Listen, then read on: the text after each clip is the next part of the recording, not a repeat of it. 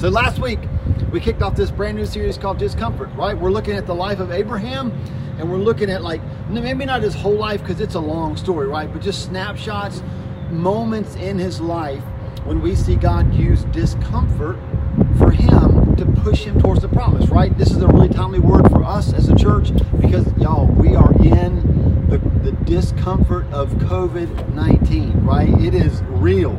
And God, I believe that God's still using discomfort. God is calling us out of comfort into covenant to be conduits, right? He wants to pour his blessings through us to the world. And so sometimes you have to leave what's comfortable, right? To live what's possible.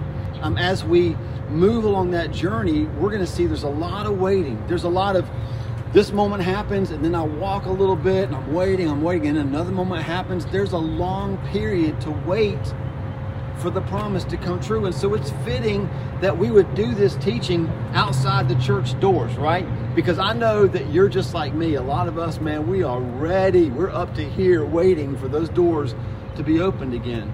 And it's fitting for us to do this on Mother's Day. You know why? I don't speak from personal experience here, but nobody understands the discomfort of waiting for the promise like moms.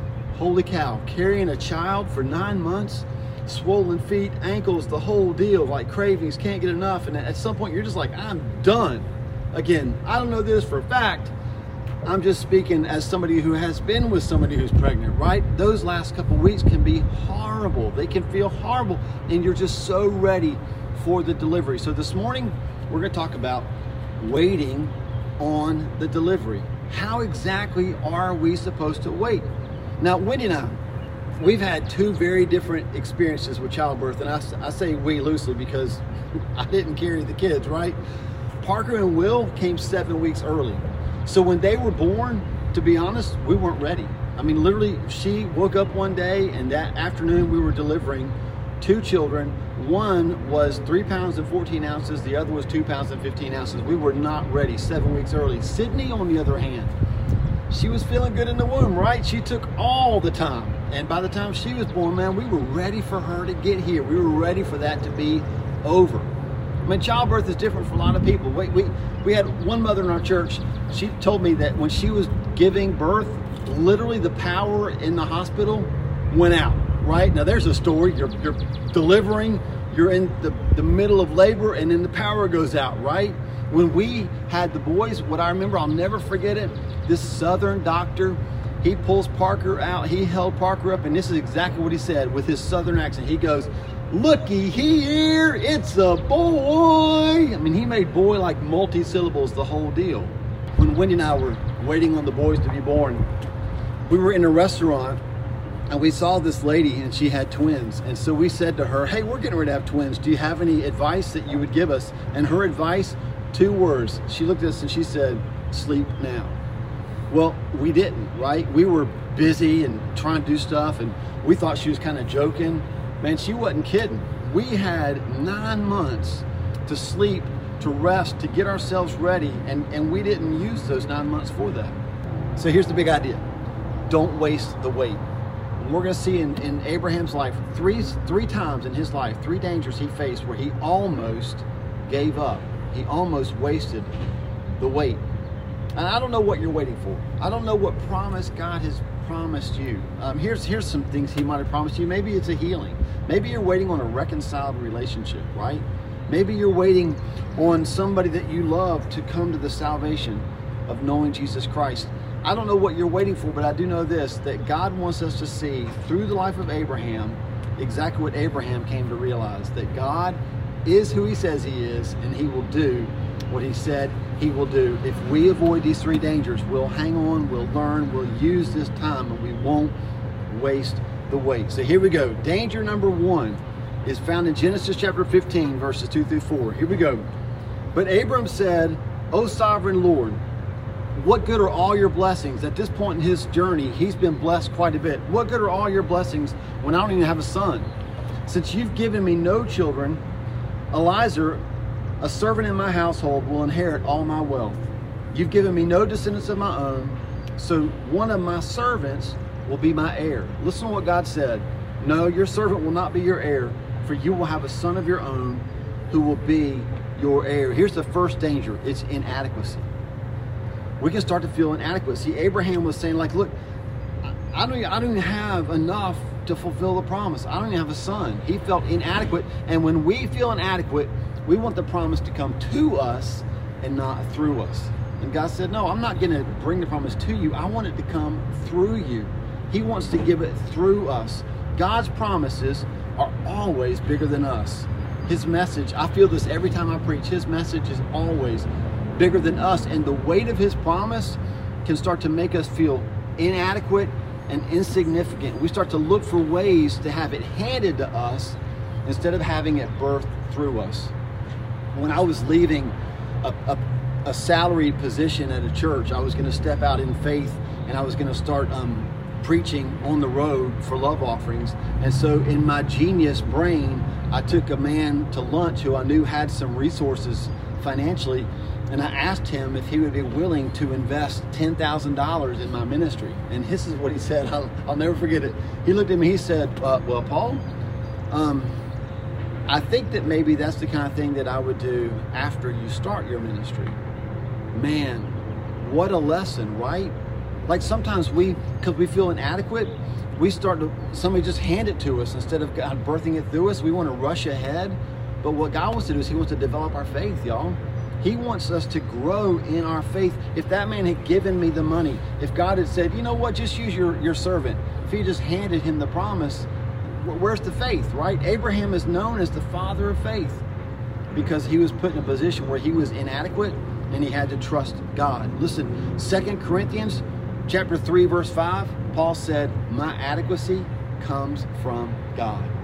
Danger number 1 is when we start to feel inadequate.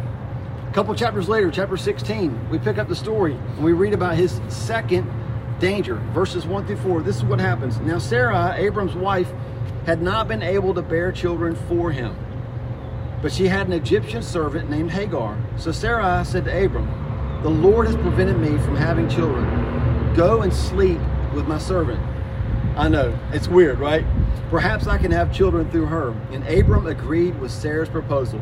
So Sarah, Abram's wife, took Hagar the Egyptian servant and gave her to Abraham as a wife.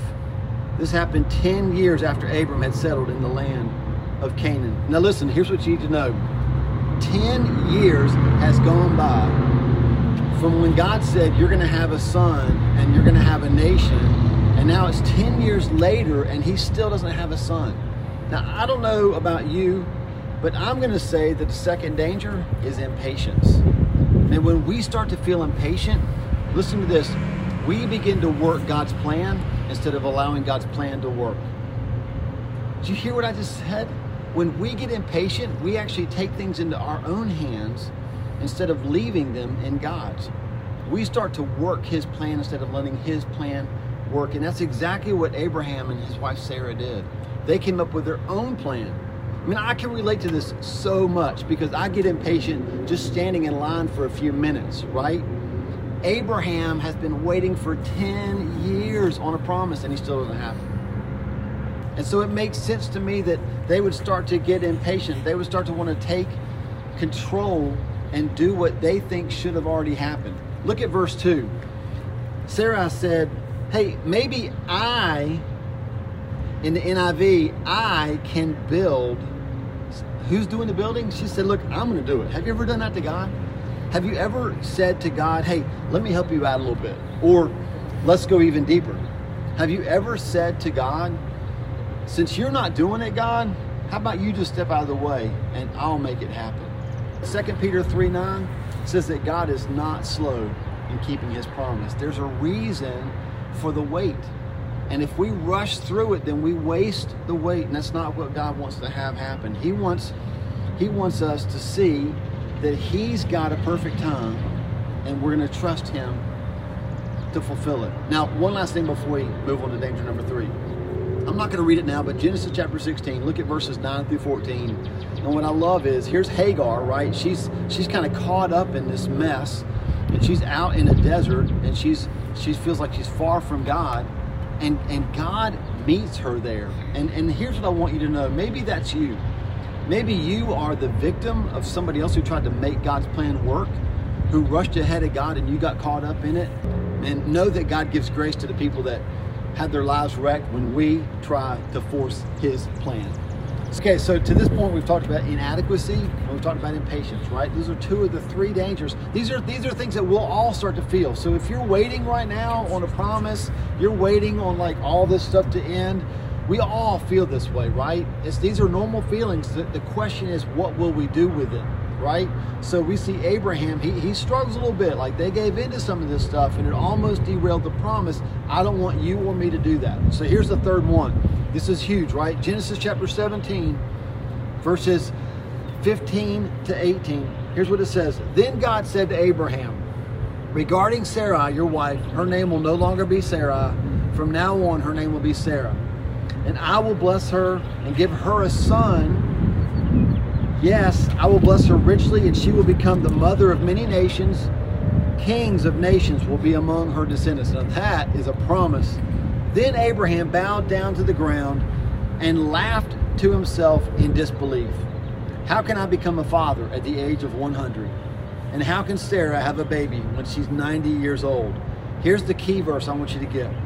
So Abraham said to God, May Ishmael live under your special blessing.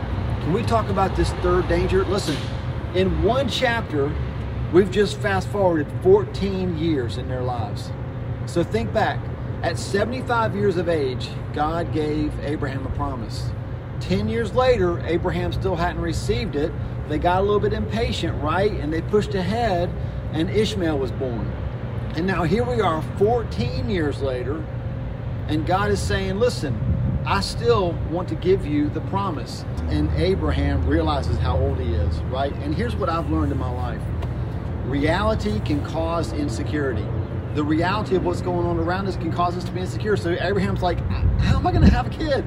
Like, I'm 100, my wife's 90, there's no way this is going to happen. The reality says it can't happen. He started to feel insecure. And when we begin to feel insecure, we start to look around at the things that we know, the things that we can see, the things that we have and we experience. He looked at his at his son Ishmael and he said to God, "How about how about if you just let him be the blessing?"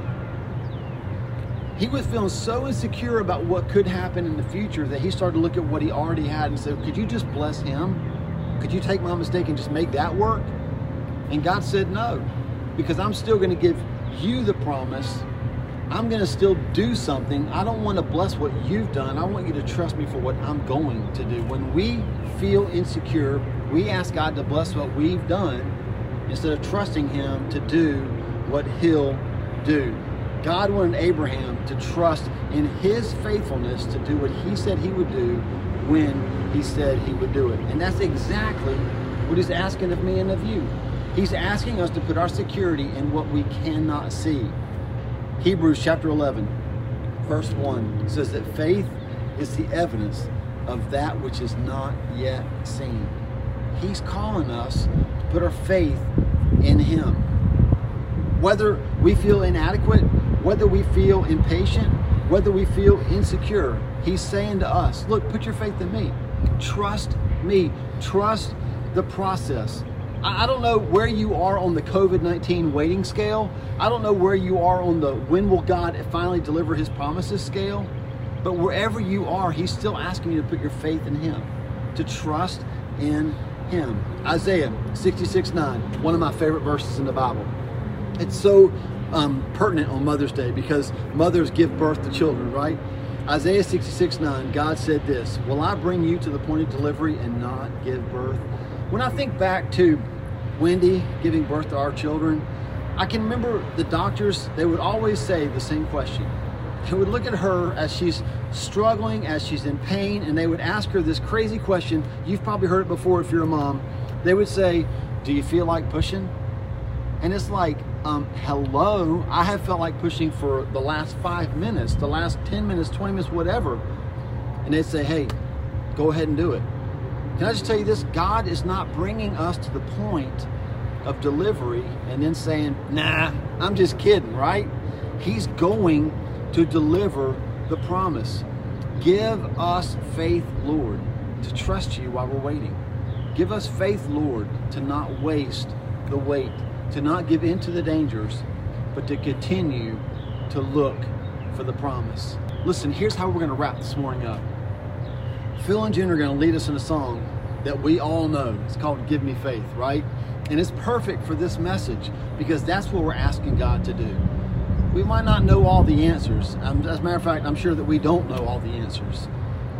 Things might not happen as fast as we want them to, but what we know for sure is that when we put our faith in God, when we increase our faith in God, even if it's just a little bit of faith, like a mustard seed, and we say, hey, God, this is all I've got, but I'm trusting you, He can increase that faith. And the more that that faith increases, the more that we do what Abraham did, which is believe God at His word, even as he struggled, but believe Him at His word.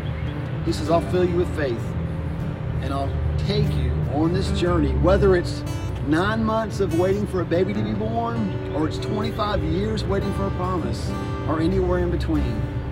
God will come through.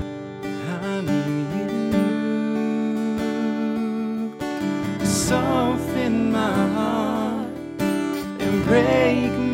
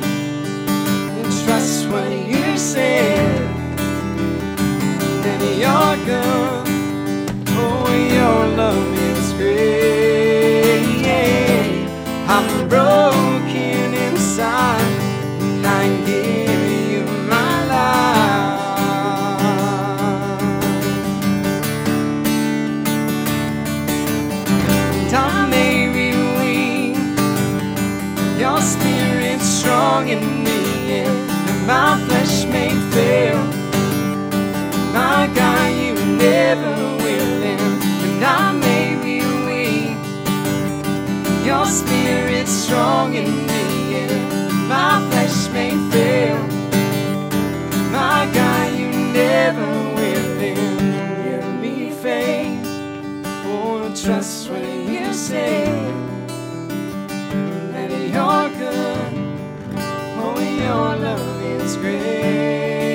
Is. I'm broken